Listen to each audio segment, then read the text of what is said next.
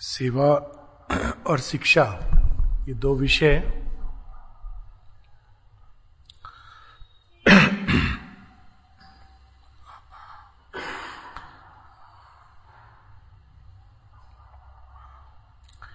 इस किसी भी योग का लक्ष्य होता है ईश्वर की प्राप्ति। और इस योग का लक्ष्य है ना केवल ईश्वर की प्राप्ति, परंतु ईश्वर की चेतना से हमारी प्रकृति का रूपांतरण। यानी हमारी प्रकृति ईश्वर के अनुरूप हो जाए। और कोई भी लक्ष्य से हम कुछ भी करते हैं तो वास्तव में वो योग नहीं है। माता जी से किसी ने पूछा था कि आप योग के बारे में कुछ हमें बताना चाहेंगी? Will you tell us something about yoga माँ कहती हैं, तुम योग क्यों करना चाहते हो? सबसे पहली बात यह है। तुम योग क्यों करना चाहते हो? सिद्धियाँ पाने के लिए, मनुष्य की सेवा के लिए, निज की मुक्ति के लिए, इनमें से कोई भी लक्ष्य पर्याप्त नहीं है योग के पथ पर कदम रखने के लिए। यानी जब तक हमारे पास ये लक्ष्य है तो योग के दिशा में पहला कदम भी नहीं रखा गया। आगे बताती हैं कि योग, yoga is done for the sake of the divine यानी ईश्वर ही जब हमारे जीवन का एकमात्र लक्ष्य हो जाता है और बाकी सारी चीज़ें धीरे धीरे गौण हो जाती हैं, तब हम ये कह सकते हैं कि हमने योग पे कदम रख के पढ़ना प्रारंभ किया है। इस रास्ते में कई सारे साधन और वे सारे साधन हमारी प्रकृति से निकलते हैं। कुछ शक्तियाँ हैं जो मनुष्य के अंदर दी गई हैं। और आमतौर पर हम उन शक्तियों को अपने जीवन यापन, अपने अहंकार की सेवा इसके लिए लगाते हैं। ये शक्तियाँ हमारे अंदर हैं, मन की शक्ति, जिससे हम लोग ज्ञान अर्जन का प्रयास करते हैं, भावनाओं की शक्ति, जिससे हम परस्पर संबंध जोड़ते हैं अनफॉर्चुनेटली आमतौर पर तोड़ते हैं, जबकि ये शक्ति होनी चाहिए सारी सृष्टि के साथ संबंध जोड़ने के लिए। कर्म की शक्ति। कर्म की शक्ति द्वारा चेतना के विकास का मार्ग खुलता है। किंतु अधिकतर हम लोग इन सभी शक्तियों को अपने जीवन को और संकुचित बनाने के लिए लगा देते हैं। मन की शक्ति अगर हम इस ऊर्जा का विकास करें और इसको दिशा दें तो ये हमें आगे ले जाकर एक ऐसी भूमि पर ले जाती है, जहाँ ज्ञान के लिए किताब पढ़ना या बाहर से कोई इंफॉर्मेशन गैदर करना, इसकी आवश्यकता नहीं होती। एक ऐसी भूमि जहाँ पर ज्ञान स्वतः स्फूर्त अंतर्भाष द्वारा प्रकट होता है। जिस भी चीज़ के बारे में हम जानना चाहें। जो सुबह बात हो रही थी, बड़ी सुंदर, यस्मिन विज्ञाते विज्ञाते सर्वम। वह जिसको जानकर सब कुछ जाना जा सकता है। ये शक्ति कैसे एकाग्र होती है? जब हम मन को अनेकों अनेकों अन्य चेष्टा जिसके द्वारा हम बाहर से इंफॉर्मेशन गैदर करते हैं, उसके स्थान पर अगर हम मन को एकाग्र करें और केवल उस ज्ञान की प्राप्ति की ओर मोड़ दें, जिसके जानने से हमें वह चाबी मिल जाती है, जो चाबी अन्य सभी ज्ञान के द्वार खोल देती है। तो ये मन की शक्ति है और जो लोग इसको पकड़कर चलते हैं, एकमात्र एक आइडिया एक विचार सिंगल आइडिया सिंगल थॉट उस पर ध्यान करते हुए वो विचार और आइडिया के पार चले जाते हैं और उस सत्य को ग्रहण कर लेते हैं जो उसके पीछे खड़ा है। जैसे हम लोग कहते हैं डिवाइन डिवाइन डिवाइन लेकिन डिवाइन क्या है, कौन है, भगवान क्या है, कौन है, माँ क्या है, कौन है पुस्तकों में हम पढ़ते हैं इधर उधर से बहुत सारी धारणाएँ मन के अंदर होती हैं, लेकिन ये धारणाएँ हैं सत्य नहीं है। धारणाएँ सदैव मन के अंदर एक खेल है, एक प्रकार का सूक्ष्म जाल है, और वो जाल प्रारंभ में ज़रूरी होता है, क्योंकि जब तक हम हम जिस भूमि पर खड़े हैं, कोई ना कोई धारणा उसका सहारा लेकर मनुष्य आगे बढ़ता है। किंतु उस सूक्ष्म जाल के भी पार जाने की चेष्टा होनी चाहिए। और जब हम पूरे विचार को फोकस कर देते, केंद्रित कर देते, एक ही सत्य पर, जैसे माँ तो एक समय आता है कि हम उस शब्द के जाल के पार चले जाते हैं। शब्दों के एक तो बड़े क्रूड जाल होते हैं और एक सूक्ष्म जाल होते हैं। सूक्ष्म जाल के पार चले जाते हैं तो धीरे धीरे हमारी चेतना उस चेतना से जुड़ने लगती है, जिसका हम आवाहन कर रहे हैं। और जैसे जैसे हम जुड़ते जाते हैं, वैसे वैसे हम जानने लगते हैं, क्योंकि that is the only way to know किसी के बारे में भी कुछ भी जानने के लिए उसके अनुरूप बनना, तभी जान सकते हैं। इसीलिए घर में देखिए पति पत्नी साथ रहते हैं, लेकिन लोगों में कलह होती है। क्यों कलह होती है? साथ रह के भी, साथ रह के भी, देख के भी, सुन के भी एक दूसरे को नहीं जान पाते क्योंकि जानने के लिए उसके अनुरूप बनना है। वो एडवर्टाइजमेंट आता है ना फ़ोन एक्सचेंज कर देता है व्यक्ति। और फ़ोन एक्सचेंज करता है तो पता चलता है उसको कि, अरे, ये तो मैंने सोचा भी नहीं था। एक दिन थोड़ी देर के लिए जीवन जीने से मालूम पड़ता है कि अच्छा उसी प्रकार से हृदय के भावों से एक मार्ग निकलता है। हमारी सारी हृदय की ऊर्जा जो अनेकों परिवार, सगे, संबंधियों, नाते, रिश्ते, इसमें लगी हुई है। ये सारी ऊर्जा जब निकल करके, यहाँ तक कि मानवता में फंसी हुई है, उससे भी निकल करके, जब एकमात्र भगवान की ओर ये भाव मुड़ते हैं तो हमारे भावों में ईश्वर के भाव प्रकट होने लगते हम लोग के अंदर परिकल्पना होती है कि भगवान का प्रेम, भगवान का प्रेम, और हम सोचते वो मानव प्रेम है। तो इस इस परिकल्पना से अनेकों अनेकों धारणाएँ जन्म लेती हैं। जैसे मानव प्रेम क्या करता है? एक शुद्ध मानव प्रेम, उच्च मानव प्रेम नहीं शुद्ध मानव प्रेम, अगर कोई प्रशंसा करता है तो उसको पुरस्कार दिया जाता है। कोई आपकी प्रशंसा नहीं करता या क्रिटिसाइज करता है तो उसको दंडित किया जाता है। तो हम लोग सोचते हैं ईश्वर का प्रेम भी कुछ इस प्रकार का है और हम उसको प्रशंसा कर जीत सकते हैं। या मानव प्रेम जैसे एक सेंटिमेंटल होता है, फट से थोड़ी सी बात पर रोने लगता है क्रियाशील हो जाता है तो ईश्वर का प्रेम भी कुछ इस प्रकार का होगा। लेकिन ईश्वर का प्रेम इससे बहुत ही भिन्न है। इतना शांत, इतना गंभीर, इतना विशाल। माँ कहती है कि डिवाइन लव का टच अगर ह्यूमन बींग्स एक्सपीरियंस करें तो उनको ऐसा प्रतीत होगा कि कोई बड़ी ही कोल्ड इम्पर्सनल सी चीज़ है। उनको प्रेम महसूस ही नहीं होगा। क्योंकि हम लोग जिस भूमि पर खड़े होकर प्रेम महसूस करते हैं, उसे बहुत एक्साइटमेंट है। अगर एक्साइटमेंट नहीं है, उत्तेजना नहीं है तो हमको लगता है प्रेम नहीं है। परंतु वास्तव में सच्चे प्रेम का लक्षण उत्तेजना नहीं होता है। जैसे सच्ची भक्ति उत्तेजना से जन्म नहीं लेती है। योग में तो सारी उत्तेजना को शांत करना होता है। और अगर वो उत्तेजना शांत नहीं होती है, उत्तेजित होकर हम कुछ भी करते रहते हैं, चाहे भगवान की सेवा ही क्यों ना हो तो हमको भगवान की ओर नहीं ले जाती। उत्तेजना हमको बांधती रहती है। माता जी बार बार इस बात का, की याद दिलाती हैं कि जो प्राण तत्व है, जो वाइटल है, बहुत धोखा देता है मनुष्य को। और प्राण के आवेग में जब हम कुछ भी करते हैं तो हमको बहुत दूर नहीं ले जाता, वो एक भंवर में डाल देता है। किंतु इन दोनों से भी सरल और एक प्रकार से कहा जाए कि व्यापक मार्ग, वो सेवा, कर्म, संकल्प शक्ति, इसके द्वारा खुलता है। ये व्यापक इसलिए है, क्योंकि मन और हृदय से जो मार्ग खुलते हैं, ज्ञान के और भक्ति के, उसमें एक अंदर अंदर में भगवान की प्राप्ति होती है।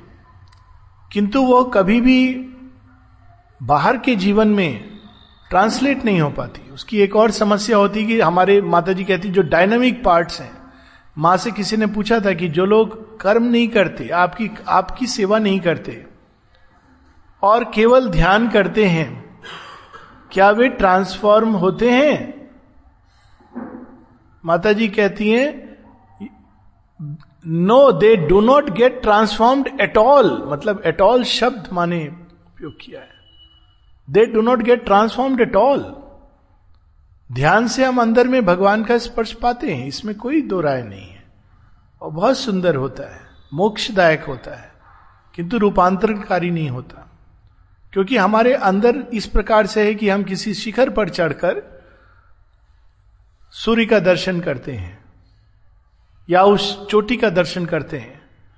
किंतु उस एटमोस्फियर को जो हम अंदर प्राप्त करते हैं, बाहर के जीवन में नहीं उतार सकते हैं। माँ शुरू शुरू में अपनी एक प्रार्थना में लिखती हैं कि इसीलिए जो इस मार्ग पे चल रहा है, उसको अवर्स ऑफ़ कंटेम्पलेशन जिसमें वो ध्यान करता है, अंदर जाने का प्रयास करता है, उसको बैलेंस करना चाहिए आवर्स ऑफ़ वर्क एक्शन दोनों ही आवश्यक है।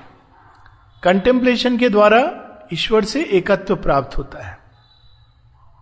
वो आवश्यक है। कई बार लोग इस सोचते हैं कि नहीं, ध्यान की ज़रूरत नहीं है। नहीं, ध्यान भी ज़रूरी है। ऐसे क्षण होने चाहिए जब हम कंटेम्पलेट करें केवल एक ही विचार को लेकर के बैठे रहें कि हमें, हमने सुन रखा है, पढ़ रखा है, लेकिन नहीं जानते। पढ़ने से थोड़ी जानना होता है। सब कुछ किताब पढ़ के भी व्यक्ति अनपढ़ रहता है, जहाँ तक ईश्वर क्या किसी भी चीज़ के बारे में, समुद्र के बारे में पढ़ रखा है, पौंडीचेरी के बारे में पढ़ रखा है। अक्सर लोग पूछते हैं पौंडीचेरी के बारे में कि कुछ बताइए। आप लोगों ने भी इसका अनुभव किया होगा, जो लोग आश्रम होके आए हैं। आप बता सकते हैं, कोई बता सकता है। तो मैं तो यही बोलता हूँ, जाओ तो जानो। कुछ नहीं बता सकते। बाहर से बता सकते हैं, अपने कुछ भावों को बता सकते हैं। तो अनुभव करके, समुद्र के बारे में सब पढ़ लिया। समुद्र को जाना, नहीं जाना। सब कुछ पढ़ लिया कि माउंट एवरेस्ट कैसा है। लेकिन जब तक हम उस रास्ते पर चलते नहीं हैं तो ये ज़रूरी है कि हम कुछ क्षण बैठकर अंदर से उस रास्ते को खोलें। रास्ता तो है, लेकिन जंग लगा हुआ उस पर। लेकिन साथ ही कर्म के द्वारा भी ईश्वर की खोज, ये एक बड़ी ही अद्भुत बात उपनिषदों में और बाद में, गीता में और अब शेयरविंद इस पर बहुत ज़ोर देते हैं। कर्म के द्वारा ही ईश उपनिषद तो यहाँ तक कहती है, बिल्कुल जैसे माँ ने कहा है no they do not get transformed at all कुरवन ने वे कर्माणी जिजी विशेषतांग क्षमा। एवं त्वयी ना अन्य पंथा इसी प्रकार से मार्ग खुलता है। तो ये सेवा के द्वारा, कर्म के द्वारा, साधारण कर्म की नेचुरली यहाँ बात नहीं हो रही है, किंतु वह कर्म जो पूजा बन जाए, वह सेवा होती है। माँ कहती है कि जो काम हम भगवान के लिए करते हैं, वो देह के द्वारा ईश्वर की पूजा है। और जब हम ये पूजा करते हैं और इस रास्ते से जाते हैं तो हमारे प्रकृति के बहुत सारे तत्व हैं, जिन्हें चर्निंग एक प्रकार से उनको बथा जाता है और उनको तैयार किया जाता है ईश्वर के रिसेप्शन के लिए। एक छोटी सी चीज़ है, कर्म हम करते हैं या सेवा करते हैं, किस प्रेरणा से करते हैं? अक्सर हम लोग ये इस पर ध्यान भी, विचार भी नहीं करते। अचानक एक मन में भाव उत्पन्न होता है और हम कर्म कर देते हैं, या हम कुछ सोचते हैं, कर्म कर देते हैं। जैसे आज फला फला काम करना है, क्यों? ऐसा ऐसा है। ये आ रहे हैं। उनके लिए ये भोजन बनाना है। घर में रोज ही कर्म होता है। और हम लोग करते रहते हैं, लेकिन कितना उसमें वेस्टेज है। अगर हम एक क्षण के लिए देखें कि पूरे दिन हर तरह के कर्म मनुष्य करता है, सुबह से उठ करके। सुबह से उठ के क्या कर्म करता है? अपने देखभाल के लिए। स्नान इत्यादि, ताकि वो कम से कम स्वस्थ रह सके। एक मौका खो दिया, क्योंकि केवल हम अपने लिए कर रहे थे। फिर जो महिलाएँ हैं, वो घर में खाना पीना बनाती हैं, बाहर जाती हैं दो दो कर्म, घर में भी, बाहर भी, और जो हस्बैंड है, वो बाहर नौकरी करते हैं। किसके लिए? अगर पूछा जाए, आमतौर पर कहेंगे घर परिवार के लिए। और कई बार उसमें साथ में कहते नहीं है, लेकिन ईगो के प्रसारण के लिए, अहंकार का विस्तार हो, अहंकार का साम्राज्य विस्तार हो, धन और विस्तार हो, यश और विस्तार हो, और इस तरह से जीवन चलता जाता है। मैकेनिकली वो एक ऐसा घेरा है यंत्रवत जिसमें बांधा हुआ है प्रकृति ने और छोड़ती नहीं है। फिर कभी कभी मन में आता है ईश्वर के लिए कर्म। लेकिन ईगो तो छोड़ती नहीं है। उसमें भी भगवान के लिए कर्म कर रहा हूँ, उसमें भी एक अहंकार प्रवेश पा लेता है। मैं भगवान का यंत्र हूँ, ईश्वर के लिए कर्म कर रहा हूँ। देखो मैंने कितना काम किया, वहाँ सब समाप्त हो जाता है। क्योंकि काम अगर ईश्वर के लिए जब हम कर्म करते हैं तो पहली चीज़ जो अपने आप व्यक्ति सीख जाता है, किताब पढ़ने की ज़रूरत नहीं होती है। पहला ज्ञान जो आता है इस रास्ते पर, वो ये कि हम तो कर्म कर ही नहीं रहे हैं। ये प्रारंभिक अवस्था है, जो गीता कहती है, शुरू शुरू में ही कहती है, कि जो अकर्म में कर्म को देखता है, और कर्म में अकर्म को देखता है वही सच में देखता है। कर्म में अकर्म। स्वयं स्पष्ट होता है कि ये सब प्रकृति कर रही है हमारे अंदर। और उस प्रकृति के पीछे कोई शक्ति उसको संभाल रही है, उसको एनर्जी दे रही ऊर्जा दे रही है। पहली चीज़ जो सेवा में ये सीखनी होती है, सेवा का भाव ही ये है कि अपने लिए नहीं, किसी और के लिए। अब हम दिन भर कितनों के लिए करते रहते हैं? ना जाने सुबह से शाम, पूरे जीवन भर।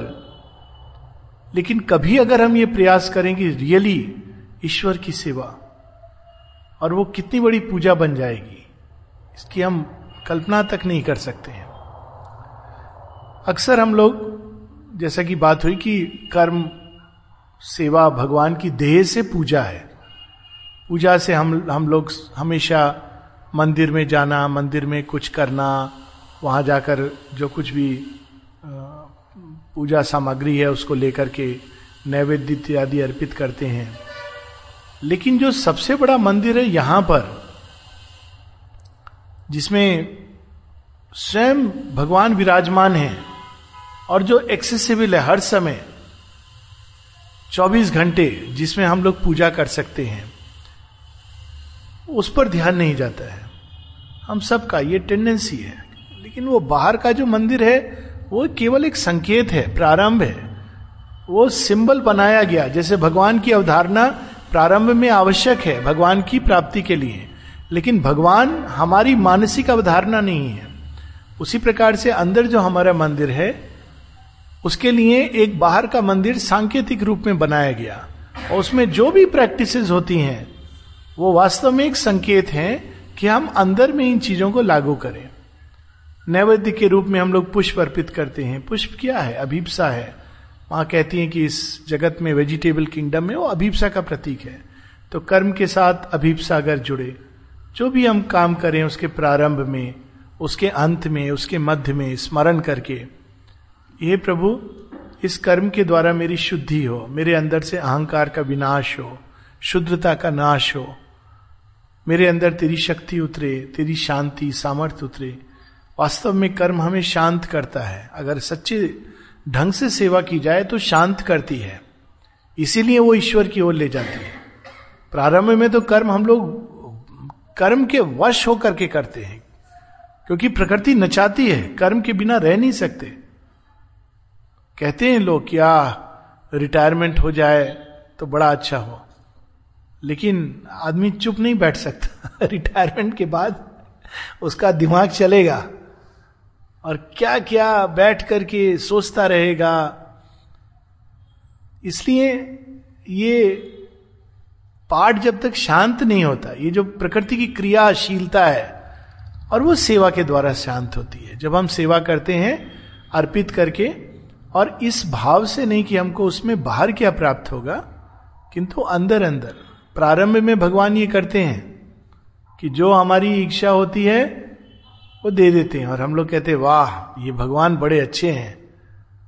देखा थोड़ा सा माता जी को प्रार्थना करो और फट से काम हो जाता है।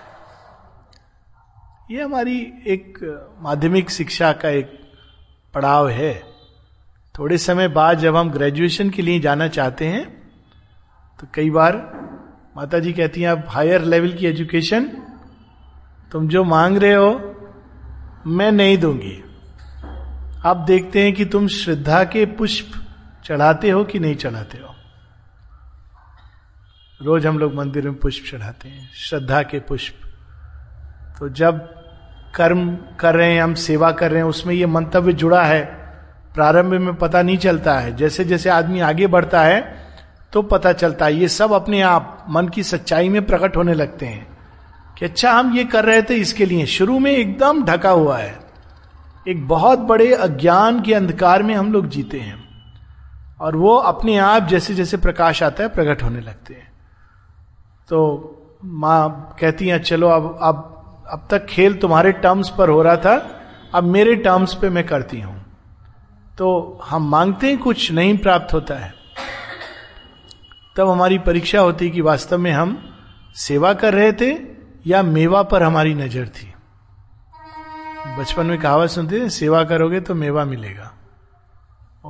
शुरू के लिए ठीक है, बाद के लिए सेवा ही मेवा है। कर्म, सेवा में ही कितना आनंद है। फिर तीसरा स्टेज आता है, जब भगवान और पीएचडी लेवल की कर्म, सेवा। तो वह सब कुछ जो है कभी कभी कहते हैं, चल ये मुझे दे दे। हम लोग मैकेनिकली चीज़ों को, मेरा है, मैं हूँ, ये मान के चलते हैं। लेकिन जब पूरी तरह वो हमको अहंकार से निश्चित करना चाहते हैं तो भगवान का एक दूसरा रूप सामने आता है, वो है संघर्ता का। वो सब चीज़ें धीरे धीरे हमसे ले लेते हैं। तब भी क्या मनुष्य तत्पर है सेवा करने के लिए? और जब तब भी वो तत्पर है, तब सच्चे सेवक की पहचान होती है कि उसको जब तक सब मिल रहा है, तब तक सेवा ये तो बार्गेनिंग है। ये तो तनख्वाह मिल गई, सेवा हो रही है। फिर नहीं मिल रहा है, आदमी कंटिन्यू कर रहा है, एक अच्छी पहचान है, एक सेवक की जो साधना में है, उसकी पहचान है।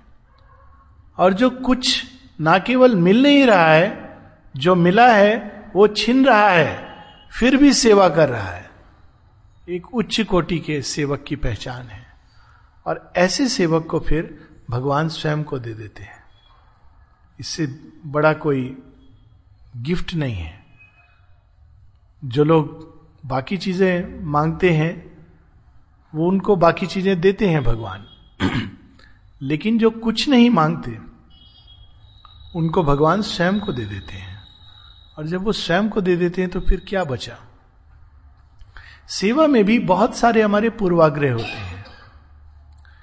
एक बार चंपक जी, हम सबने सुना होगा, कैसे उन्होंने सेवा की है। अगर सेवा का लक्ष्मण और हनुमान के बाद कोई उदाहरण आता है, कम से कम मेरी, मैंने तो बहुत साहित्य पढ़ा है, लेकिन वास्तव में हनुमान जी और लक्ष्मण के बाद अगर कोई उदाहरण देखा है जीवित सेवा का तो एक चंपक लाल जी का देखा है, एक द्योमन भाई का देखा है। द्योमन भाई। ऑपरेशन हुआ है, ब्लीडिंग हो रही है, और रक्त से कपड़ा सन रहा है। दिन में नौ नौ बार धोती बदल रहे हैं, लेकिन धोती बदल के फट से सेवा। माता जी बुला रही हैं, द्युमन एक सीढ़ी रखते थे अपने कमरे में। सीढ़ी लेके लगा करके चढ़ के जाते थे। क्यों? मैं जल्दी पहुँच पाऊँगा माँ के पास। सीढ़ी है उससे आप जा सकते हो। माँ ने बुलाया है, जल्दी पहुंचूँगा। फटाफट उससे चढ़ के जा रहा है। अद्भुत। 19 अगस्त को शरीर त्यागा उन्होंने। 17 अगस्त को अस्पताल में जाते हैं, लेकिन 19 अगस्त तक का ब्यौरा लिख के जाते हैं। लास्ट डे तक की। और 19 को लीव्स द बॉडी बहुत ही अद्भुत। एक वो, और एक चंपक लाल जी तो खैर एक बहुत विशेष कैटेगरी में है, जिनको दोनों अवतार की एक साथ सेवा करने का अवसर मिला। जब वे आते हैं श्री अरविंद के पास तो श्री अरविंद कहते हैं कि तुम क्या करना चाहोगे? नहीं, मैं तो आपकी धोती साफ़ करना चाहूँगा। आपके वस्त्र साफ़ करना चाहूँगा। तो शेयरविंद कहते हैं आर यू श्योर इसमें देखिए, सोचने की क्या बात है? Are you sure yes yes देख लो, बड़ा कठिन है। लोग ना जाने तुम्हें क्या क्या कहेंगे। धोबी कहेंगे, गंवार कहेंगे, ना जाने क्या क्या कहेंगे, नौकर कहेंगे। चंपक लाल जी स्वीकार करते और वो सेवा इतने वर्ष, यानी वो भोजन कम करते थे कि मुझे बाथरूम में देर ना लगे ताकि स्वामी की दृष्टि से मैं ओझल ना हूँ। ऐसी सेवा। प्रणब दा ने भी इस तरह से माता जी की सेवा की है, जब शरीर विशेषकर श्री अरविंद भौतिक देह के पीछे चले गए थे। तो प्रणब दा ने भी पंद्रह दिन केवल आधे घंटे के लिए वो जाते थे और पूरी समय माँ के पास डटे रहते थे। तो ये सेवा करने के कितने समय बाद जब चंपक लाल जी एक दिन माँ से प्रार्थना करते हैं, माँ, अब तक तो मैं सेवा ऐसे करता रहा जैसे मैं चाहता था, तेरी सेवा करो। अब मुझे ऐसा ज्ञान दो कि मैं तेरी सेवा वैसे करूँ जैसे आप चाहते हो। ही इज़ नॉट सेटिस्फाइड दिन रात जो माँ शेरविंद की सेवा में जिनके, जिनको इतना इंट्यूशन डेवलप की इंट्यूशन से उनको पता चल जाता है कि माँ क्या चाहती हैं। माँ खड़ी हैं तो क्यों खड़ी हैं? माँ अगर ट्रांस में चली गई हैं तो किस प्रयोजन से गई हैं? वो भाप लेते थे, उनको अंदर में अंतर्भाग वो माँ से पूछते नहीं थे। और किसी ने माँ से पूछा कि माँ, मैं भी चंपक लाल की तरह आपकी सेवा करना चाहता हूँ। माँ कहती ओ it is very difficult ask Champak Lal how have trained him कैसे पूजा, उन्होंने सेवा को पूजा बनाया। माता पुस्तक में शेयरविंद लिखते हैं, माँ के चार रूपों का वर्णन। बड़ा आनंद आता है। हम लोग क्या करते हैं, उसको लक्ष्मी पूजा पे पढ़ते हैं। लक्ष्मी के बारे में, काली पूजा पे, काली जी के बारे में, सरस्वती पूजा पर, सरस्वती जी के बारे में।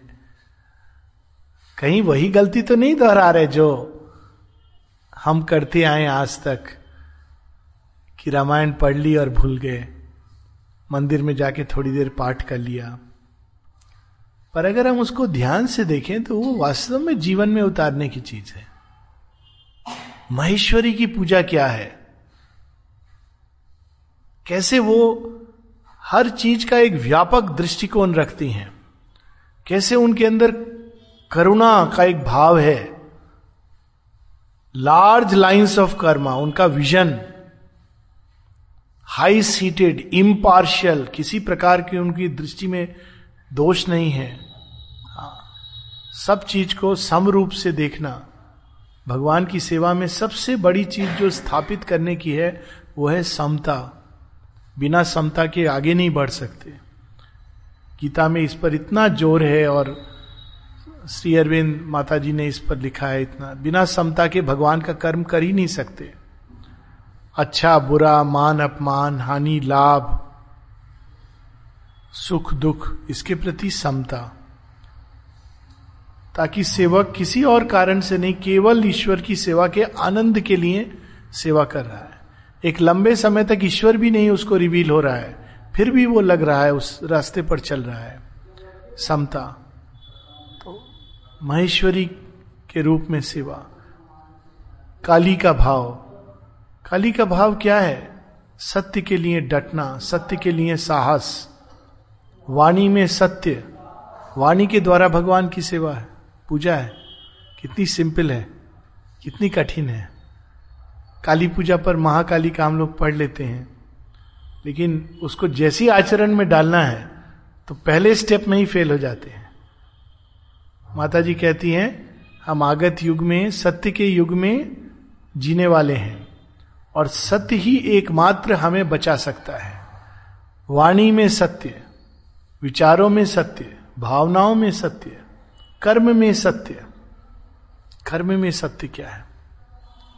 इसको तो जितना हम गहराई में उतरे तो माता जी वो काली की का, काली की पूजा क्या है? सत्य का आचरण। सत्य ही वो चीज़ है जो हर चीज़ को शीघ्रता से कर देता है। सत्य निष्ठा शीघ्र अति शीघ्र हमको ले जाती है वरना हम झूठ के भवर में फंसे रहते हैं। झूठ एक भवर है जो पूरी तरह इंसान को और जो सत्य पर चलता है सच में ये बिल्कुल ट्रूथ है कि विजय होती है। लेकिन कौन सी विजय? हमारे अहंकार की विजय नहीं की। सत्य पर हम चल रहे हैं तो हमारी कोर्ट केस में विजय हो जाए। वो तो कोर्ट केस में तो दोनों ही साइड फॉल्सूड में है। दोनों ही लड़ रहे हैं कि मेरा है। दोनों ही फॉल्सूट है। पर जो सत्य निष्ठा पे दृढ़ रहता है, बहुत ही शीघ्र अति शीघ्र उसके अंदर सत्य की विजय होती है। सत्य क्या है? कि वो अपने ही अंदर के आत्म तत्व को पहचान लेता है और उससे उसका जीवन बदल जाता है। जीतता है, हारता है, यही रिलेवेंट हो जाता है। हार भी उसके लिए एक अवसर बन जाती है। बड़ी अच्छी कहानी है। एक किस प्रकार से इंसान को एक कई बार वे चीज़ें जो बाहर से देखने में बिल्कुल उल्टी लगती हैं, लेकिन अंदर में उनके क्या भरा होता है। एक दो व्यक्तियों में शर्त लगती है। शर्त ये लगती है कि ये आई थिंक एंटन शेकअप की कहानी है। कि देखो, अकेला रहना बड़ा मुश्किल है। यदि तुम अकेले रह लोगे, कहता नहीं, मैं रह लूँगा। तो बहुत बड़ा बिजनेसमैन है। कहता अच्छा तुम अगर अकेले रह लोगे, पंद्रह वर्ष या दस वर्ष जो भी उसने अविधि निर्धारित की तो मैं तुम्हें दस वर्ष के बाद इतने बिलियन डॉलर्स तुम्हारे नाम कर दूँगा। कहता है, ऐसा है? तो समझूँगा मैं कि ये मेरी नौकरी की जगह हो गई और दस वर्ष के बाद इतना मिल रहा है, विश्वास था उसको इस मित्र पर। कहता है, ठीक है। सुख सुविधाएँ तुम्हें दे दूँगा मैं, एक कमरे में अकेले रहोगे। कहता है, मुझे पुस्तकें दे दो, पढ़ूँगा। टीवी का जमाना नहीं था। भोजन उजन जैसा तुम्हें चाहिए, वो सब मिलेगा, लेकिन तुम किसी मनुष्य से इंटरेक्ट नहीं करोगे। भोजन रख दिया जाएगा, खिड़की पर, ये सब हो जाएगा।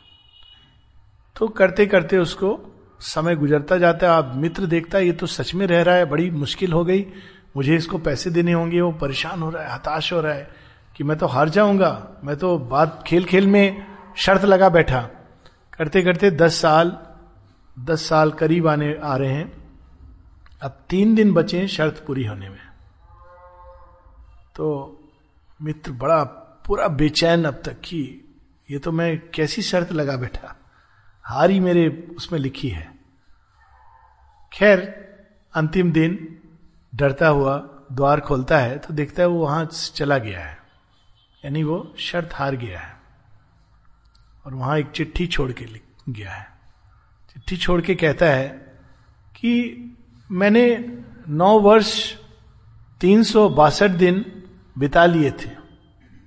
तीन दिन और बिता लेता, कोई कठिनाई नहीं थी।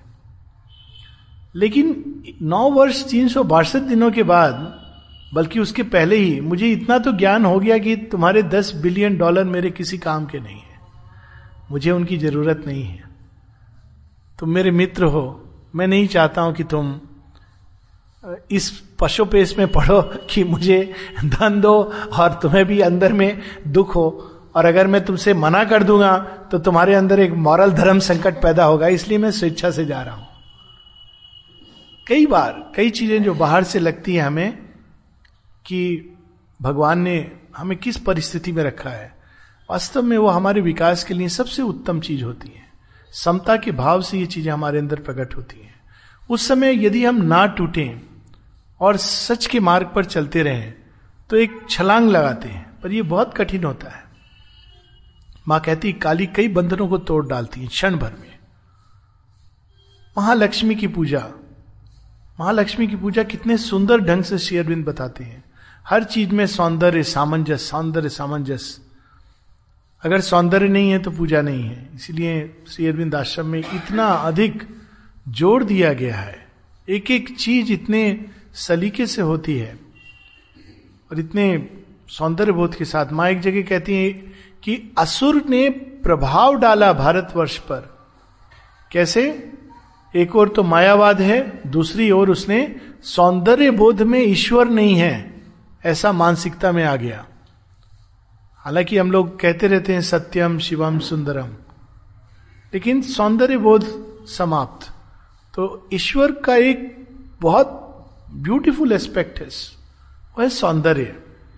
और सौंदर्य बोध, हर चीज़ में, चाहे वो बाहर हो या अंदर हो, सौंदर्य। मंदिरों में भी अगर हम जाएँ तो देखते हैं, बिल्कुल इस चीज़ से वो दूर दूर हो गए। रांची में तो मैंने नहीं देखे, पर दो चार जो मंदिर देखे हैं दो कई देखे हैं, लेकिन कई जगहों पे देखा है कि भगवान को गंदे से गंदा यहाँ तक कि उज्जैन का महाकालेश्वर मंदिर भी दूध चढ़ा चढ़ा के सब जगह एकदम गंदगी।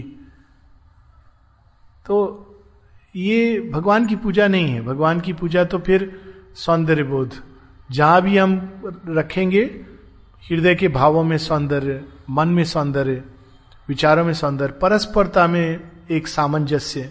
जहाँ डिसहारमोनी होती है क्वेरल होती, झगड़ा होता है, वहाँ से महालक्ष्मी चली जाती है। चाहे हम बाहर से कहें ये भगवान का स्थान है, लेकिन अगर लोग झगड़ रहे हैं कले कर रहे हैं तो वो कहती हैं, ठीक है, तुम लोग जब लड़ झगड़ के आपस में, मार काट के बिल्कुल शांत हो जाओ, और जब तुम फिर तब सोचो कि नहीं ये स्थान तो भगवान का है, तब मैं आ जाऊँगी। शेरविंद बताते ना she steps behind the veil and waits for this poison stuff to be release from nature प्रकृति में ये विष है, और वो जब विष वमन करता है, मनुष्य आपस में झगड़ा झगड़ा कल है क्या है? विष को वमन करने की बात है। चित्र हम लोग लगा लेते हैं माता जी का, घरों में। लेकिन कितना उसको जीना, उसकी पूजा सेवा इट्स नॉट सिंपल केवल थोड़ी देर की धूप दिखाने की बात नहीं है। हमारे अंदर सामंजस्य हो। यहाँ तक कि हमारे जेस्चर पोस्चर हर चीज़ में एक सामंजस्य हो, सौंदर्य हो। तो ये होती है महालक्ष्मी। और सबसे बड़ी जो सेवा की अधिष्ठात्री देवी हैं तो महासरस्वती है। महासरस्वती क्या चाहती है? हर चीज़ में परफेक्शन चंपक लाल जी को कैसे माँ ने ट्रेन किया? एक बार वो थोड़ा कुर्सी खींचते हैं तो माँ ज़ोर से डांटती हैं, कुर्सी खींचने में क्या है? नॉइज़ जो होती है, इसको उठा करके रखना है। कितने उदाहरण हैं। बंसीधर जी, जब श्री अरविंद के रूम में पानी देने का उनको काम था, गर्म पानी लेके जाते थे तो उनको इंस्ट्रक्शन एक दिन मिलता है, श्री अरविंद ने कहा है कि तुम पानी लेके जब आओगे जाओगे तो ध्यान रखना वहाँ पर एक चिड़िया ने किनारे घोंसला बनाया हुआ है। उसको डिस्टर्ब ना हो। अब देखिए, क्या सेवा है कि तुम आ जा रहे वो नैरो सा रास्ता, उसको डिस्टर्ब ना हो। हम मनुष्य की भी नहीं सोचते हैं उसको डिस्टर्ब ना हो कि कहीं वो इस प्रकार से उन्होंने सिखाया है। और बंशीधर जी के बारे में दो बड़े सुंदर उदाहरण है कि माँ किस तरह से कर्म करती थी एक्ट करती थी। कहते हैं, मुझे बड़ा कठिन होता था ये समझना कि माँ वास्तव में क्या चाहती है? तो एक बार वो क्लीन कर रहे थे कुछ तो वो देखते हैं कि एक कागज़ का टुकड़ा पड़ा हुआ है एक स्थान पर। टुकड़ा है उन्होंने उसको लिया, फेंक दिया। कहते हैं, थोड़ी देर बाद या शाम को लाइक ए वेरिटेबल महाकाली।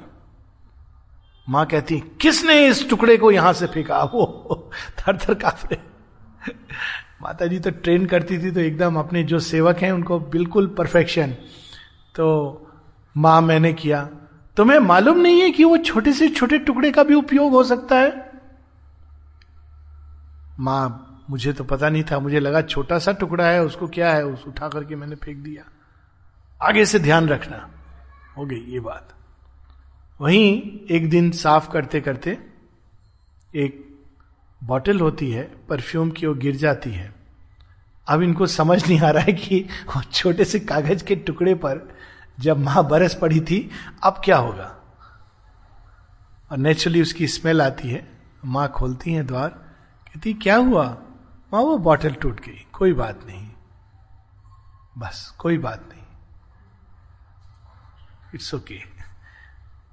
क्या चेतना है वो जिसमें एक छोटे से कागज़ के टुकड़े का इतना महत्व है? माँ, कितना छोटी से छोटा ध्यान। दो तीन उनकी बड़ी सुंदर। एक तो श्री स्मृति में देखा होगा आप लोगों ने कि माचिस के डिब्बे से बना हुआ, डिब्बों से बना हुआ। जो माँ कितने वर्षों तक यूज़ करती थी अपने सुई धागे ये सब रखने के लिए। जो चीज़ चार दिन में टूट जाए। दूसरा उनकी प्रार्थना। ज़रूर देखिएगा, जब पांडिचेरी जाएँ तो कई लोग मिस आउट कर देते हैं श्री स्मृति, जहाँ माँ शेरविंद की यूज़ की हुई चीज़ें। कितनी चेतना उसमें वो डालती थी। जब माता जी की एक प्रार्थना है, हम सबने पढ़ी होगी प्रार्थना और ध्यान में, माँ एक घर छोड़कर जा रही हैं। तो उसमें क्या हुआ? हम लोग तो सीखते हैं डिटैचमेंट। घर घर कौन सा अपना होता है? छोड़ दिया, चले गए। माँ पहले तो कहती हैं कि इस घर में बहुत कुछ इसके वातावरण में मैंने प्राप्त किया है तो ग्रेटिट्यूड फील करती हैं उस स्थान का, उस भूमि का। फिर आगे कहती हैं कि मेरा ध्यान उन छोटी छोटी चीज़ों पर गया, जिन्होंने मेरी सेवा की है। हम लोग मनुष्य की सेवा तक को भूल जाते हैं। भगवान, उन वस्तुओं के द्वारा जो सेवा की गई है, उसको भी नहीं भूल रहे हैं। ये फ्रांस की बात है। आ कहती उन छोटी छोटी चीज़ों पर गया, जिन्होंने मेरी सेवा की है। और मैंने प्रार्थना की, ईश्वर से प्रार्थना कर रही है। किसके लिए प्रार्थना कर रही है? उन छोटी छोटी चीज़ों के लिए। क्या क्या होगा? कप, प्लेट, सुई, धागा, बिलन, चकला, ना जाने क्या क्या होगा? कटोरी, सब माँ कहती हैं, मेरी प्रार्थना है कि जब ये चीज़ें अन्य हाथों में जाएँ तो वे इसका उतना ही प्रेम से ध्यान रखें। कोई कहे, ये क्या सिखा रही है माँ? हमने तो ये सीखा था। हालाँकि आयुध पूजा हमारे यहाँ होती है, पर हमने तो ये सीखा था कि इन मेटीरियल चीज़ों से लगाव अच्छा नहीं है। इससे तो आदमी फंसता है। ये अध्यात्म का कौन सा रास्ता आप बता रहे हो? माँ कहती हैं to be careless with material things is a sign of inconscience अचेतनता का लक्षण है जब हम भौतिक चीज़ों के प्रति केयरलेस होते हैं। It is not out of attachment to material things that we must take care of them but because the divine consciousness dwells in them हम लोग सब पढ़ते हैं ईशावास्यम इधम सर्वम, पंडित लोग लेक्चर दे देंगे इस एक लाइन पर। ईशावास्यम इधम सर्वम यद किंच जगत त्याम जगत, पूरी फिलॉसफी सब चीज़ के अंदर ईश्वर का वास है। कह देंगे, सब भूमि गोपाल की, फिर साथ में उसमें फुटनोट लिखा रहेगा, केवल मेरा घर छोड़ के। गोपाल के नाम पर क्लेम मत कर लेना कि सब भूमि गोपाल की। तो माँ बताती हैं, जब हम भौतिक चीज़ों के प्रति सचेत नहीं होते अचेत होते हैं। तो वास्तव में हम इस तथ्य को भुला रहे हैं कि इसमें भी ईश्वर का वास है। तो हर चीज़ को कैसे ध्यान से रखना, सुंदर ढंग से रखना, महासरस्वती की पूजा में तो ये भी, अब देखिए ये पूजा है। कैसी पूजा है? महासरस्वती की रोज हम कर सकते हैं। माँ कहती है the right adaptation Shri Aurobindo कहते हैं of means the instrument and the work जो काम करना है, उसके लिए सही चीज़ का उपयोग। हम सब करते हैं, करते थे। मुझे याद है, कील ठोकना है तो कुछ नहीं मिल रहा है तो पत्थर उठा लो और लगातार मारते चले जाओ। अब और सरस्वती की पूजा करता था, बहुत अच्छा लगता था मुझे। अब लगता है कि हे प्रभु, मैं क्या कर रहा था? सरस्वती जी की पूजा कर रहा था या उनको अनादर कर रहा था। सरस्वती की पूजा का मतलब है आप कील ठोक रहे हो तो राइट कील राइट जगह राइट इंस्ट्रूमेंट से।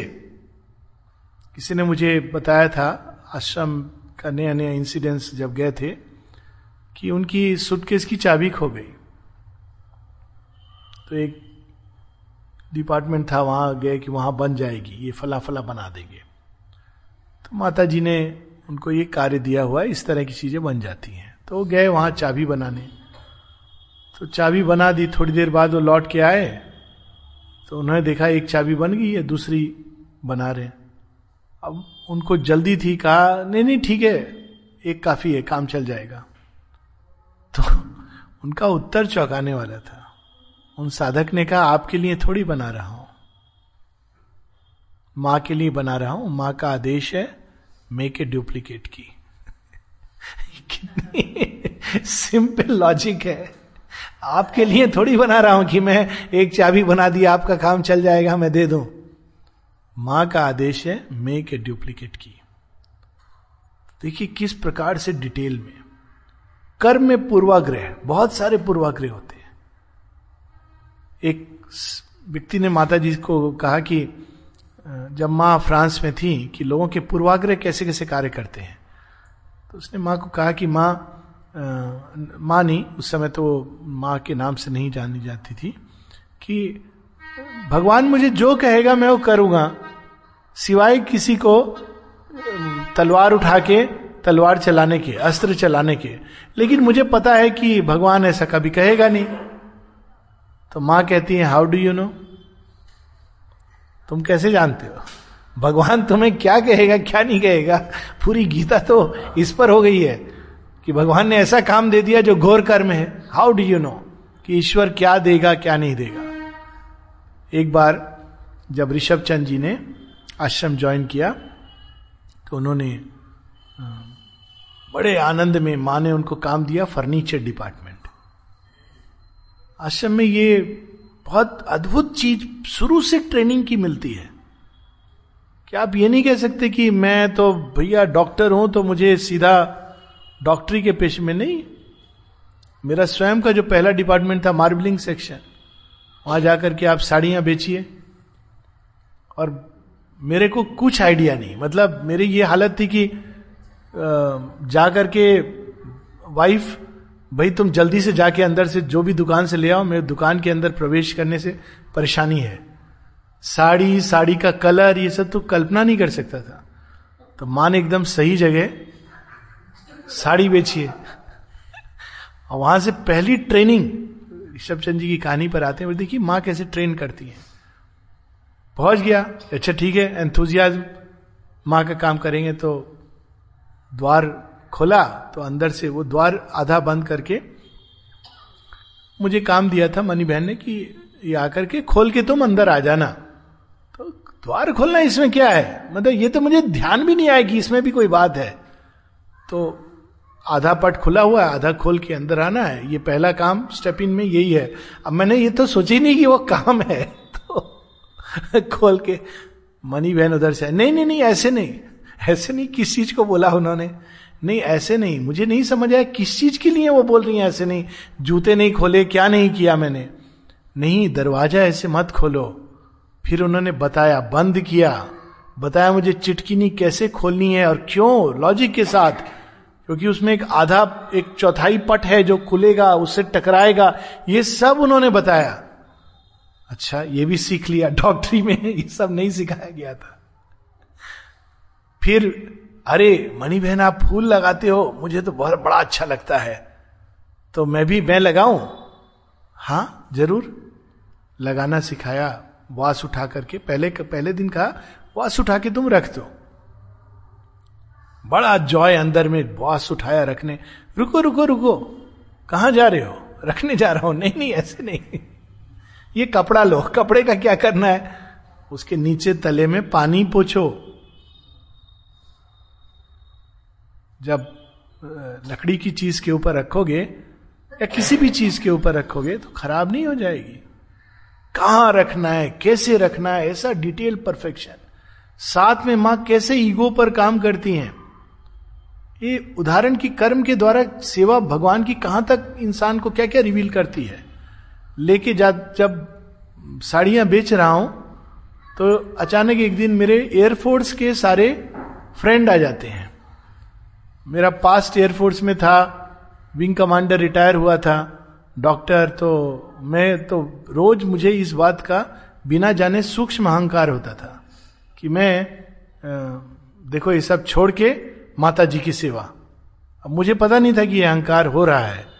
इसका भी हर तरह अहंकार तो रास्ता ढूंढता है ना। तो वो सारे आ गए तो उन्होंने मुझे देखा अंदर में। तो अपना जो यूजुअल एयरफोर्स की ग्रीटिंग है hello sir how are you normal तो उनको पता नहीं है कि मैं अब नेक्स्ट क्या होने वाला है। उनको लगा उनको ये पता था कि मैं आश्रम में आया हूँ तो मिलके बड़े प्रसन्न हुए कि अरे, कहा मिल गया अचानक? तो मैंने भी उनको ग्रीट करके, फिर कहा, आइए। तो आइए में, आकर के वो उस तरफ़ खड़े हो गए, मैं इस तरफ़ खड़े हो गए जब मैंने साड़ियाँ दिखाना शुरू किया, तब वो भी अचंभित। और मेरे अंदर एक क्षण को भाव आ रहा है कि ये मैं क्या कर रहा हूँ? एक क्षण को वो भाव आता है। देन वन रियलाइजेस कि कैसा चोर होता है ये ईगो छिप के बैठा होता है और अनावरत होने में उसको कितना, उनको नहीं पता चला कि मेरे अंदर क्या भाव आया। और वो तो जो भी उनके दिमाग में विचार आए होंगे, सोचा होगा कि देखो पागल हो गया है डॉक्टरी छोड़ के यहाँ पर ये सब साड़ियाँ बेच रहा है। लेकिन जितनी प्रगति हुई, वो मैं जानता हूँ। सौंदर्य बोध ज़ीरो, माने कोई किसी ने क्या कपड़ा पहना है, ज़ीरो था, और अब पहचान आ गई कि नहीं, वस्त्रों के रंगों के साथ कई चीज़ें होती हैं, जो अपने आप में आकर्षित करती हैं। सामंजस्य को एक वातावरण कलर ऑफ़ कर्टन ये सब चीज़ें एकदम अपने आप अंदर में बाहरी जीवन में जो माँ कहती है, एक सौंदर्य हो, कैसे होता है, साड़ी बेच बेच के भगवान सिखा लेते तो ये तो खैर साधारण काम था, लेकिन ऋषभ चंद जी की तो बड़ी अद्भुत ट्रेनिंग हुई। ऋषभ चंद जी जब पहले दिन माँ ने कहा फर्नीचर सर्विस फर्नीचर सर्विस में वो जाते हैं, बड़े खुश होकर श्री अरविंद को पत्र लिखते हैं कि आई एम सो हैप्पी कि मुझे माँ ने काम दिया है, इत्यादि, मेरी सेवा, बहुत उद्गार हृदय के प्रकट करते हैं। सुबह में माता जी पहला काम भेजती हैं, चिट लेके, कि एक खाट है, उसके अंदर खटमल हो गए हैं, खटमल मारने हैं। खटमल मारने हैं। जैन खटमल मारेगा। ऐसा कैसे हो सकता है? तो रात वाली चिट्ठी किनारे रखते हैं। श्री अरविंद को दूसरी चिट्ठी लिखते हैं। मदर डज नॉट नो पर that I am a Jain and as a Jain I am not suppose to kill anything. कि माँ को क्या पता भारतीय संस्कृति का मैं तो जैन हूँ मार नहीं सकता किसी चीज़ को।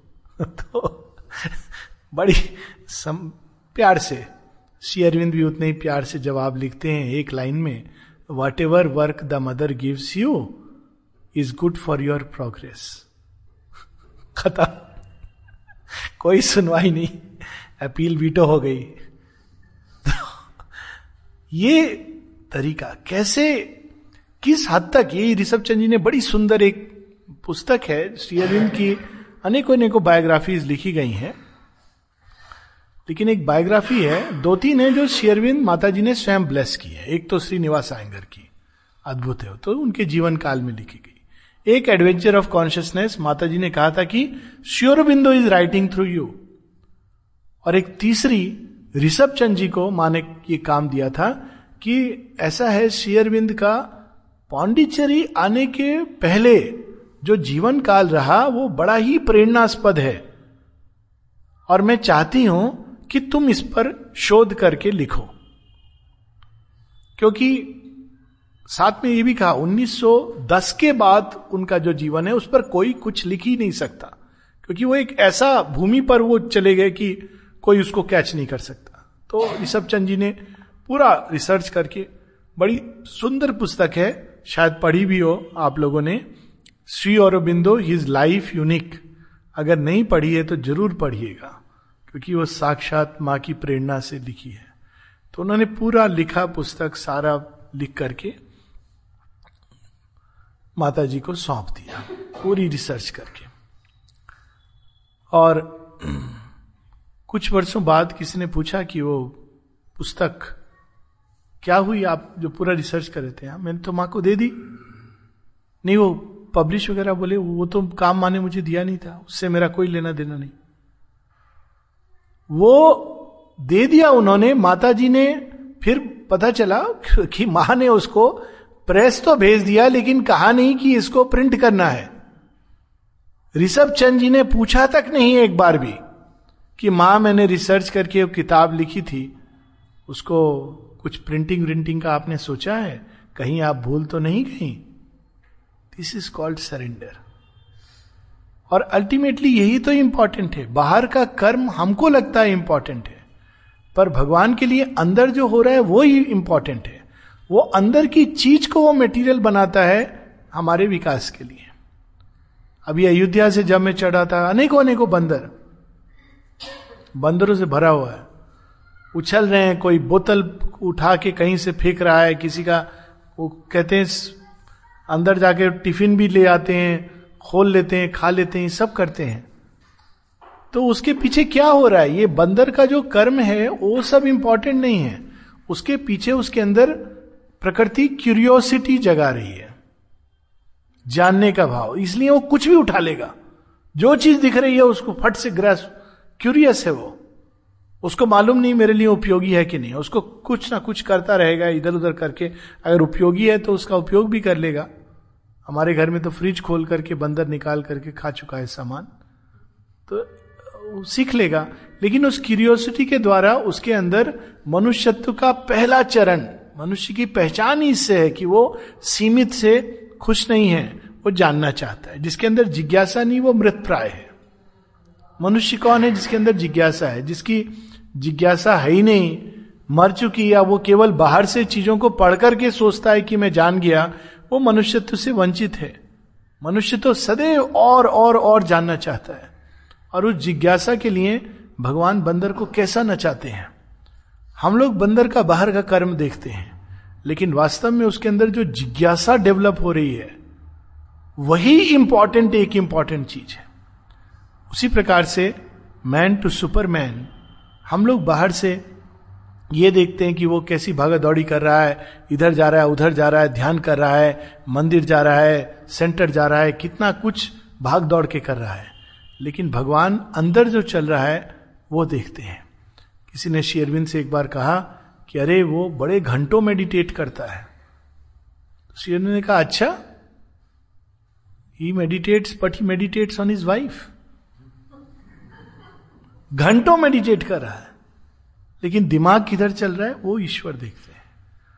तो जब हम भगवान की भी सेवा करते हैं, माँ कहती है परफेक्ट डिसइंटरेस्टेडनेस के साथ, क्योंकि उसमें भी अहम भाव आ जाता है। सेवा के रास्ते पर भी और कितने तरह से मैं कर रहा हूँ, मैं सेवक हूँ, मैं करूँगा, मेरा कर्म है। और वही सारी चीज़ें, वृत्तियाँ जो हमारे नॉर्मल लाइफ में रहती हैं, वही वृत्तियाँ जुड़कर इसमें आ जाती हैं। और वास्तव में सेवा का पथ है, अहंकार का एक एक प्रकृति के भाग से निराकरण। अंदर में तो निराकरण, लेकिन प्रकृति के एक एक भाग से निराकरण। और जब एक बार ये होने लगता है, तब ये बड़ा आनंद का एक विशाल पथ है। तो इसके साथ ही हम लोग यहाँ रुकेंगे क्योंकि समय की सीमा है। मैंने सोचा था कि क्वेश्चन आंसर्स कुछ कर लें, लेकिन हम लोग ये कर सकते हैं कि ब्रेक लेके फिर हम लोग प्रश्न उत्तर भी कर सकते हैं, जैसा आप लोग चाहेंगे, क्योंकि केवल टॉक तो फिर वो मोनोलॉग हो जाता है। आपको नींद आ रही होगी और उसका जो पाप होगा वो मुझे लगेगा। एक छोटी सी कहानी नींद पर। उसके बाद हम लोग समाप्त करते हैं, ब्रेक लेंगे। और वो इससे संबंधित है। एक गाड़ी चलाने वाला टैक्सी ड्राइवर और एक पुजारी, दोनों मर गए एक साथ और पहुँच गए चित्रगुप्त जी के द्वार पर। चित्रगुप्त जी ने अपना खाता देखा। कंप्यूटर लॉग ऑन किया और कहा, ड्राइवर को कि आप स्वर्ग में जाएँ और पुजारी जी, आप नरक में जाएँ। तो पुजारी कहते हैं, कोई वायरस घुस गया है आपके कंप्यूटर में चेक कीजिए। कहते नहीं, बिल्कुल नहीं, ये फायर वॉल प्रोटेक्टेड है, बिल्कुल इसमें सूचना सही है। जैसा कहा गया वैसा करें। तो पुजारी जी तो टैक्सी ड्राइवर तो पूछेगा नहीं, वो तो खुश है, जा रहा है। पुजारी कहते हैं, कारण तो बताइए। सारे जीवन में लोगों को भगवान के बारे में सुनाता रहा और ये क्या करता था? बड़ा रैश ड्राइविंग करता था, मुझे पता है। तो कहते हैं, तुम नहीं समझे। तुम बाहर से देख रहे हो। हम अंदर से देखते हैं। हमारे कंप्यूटर में अंदर का डेटा आता है। तो अंदर का डेटा क्या है? कहते हैं कि जब तुम भगवान के बारे में लेक्चर देते थे तो क्या होता था? और ये ड्राइवर जब करता था तो तब क्या होता था? ये बताता हूँ। तो ड्राइवर जब तेज गाड़ी चलाता था, तब जितने लोग उसमें बैठे होते थे, भगवान की प्रार्थना करते थे। और तुम जब लेक्चर देते थे भगवान के बारे में तो सब सोते थे।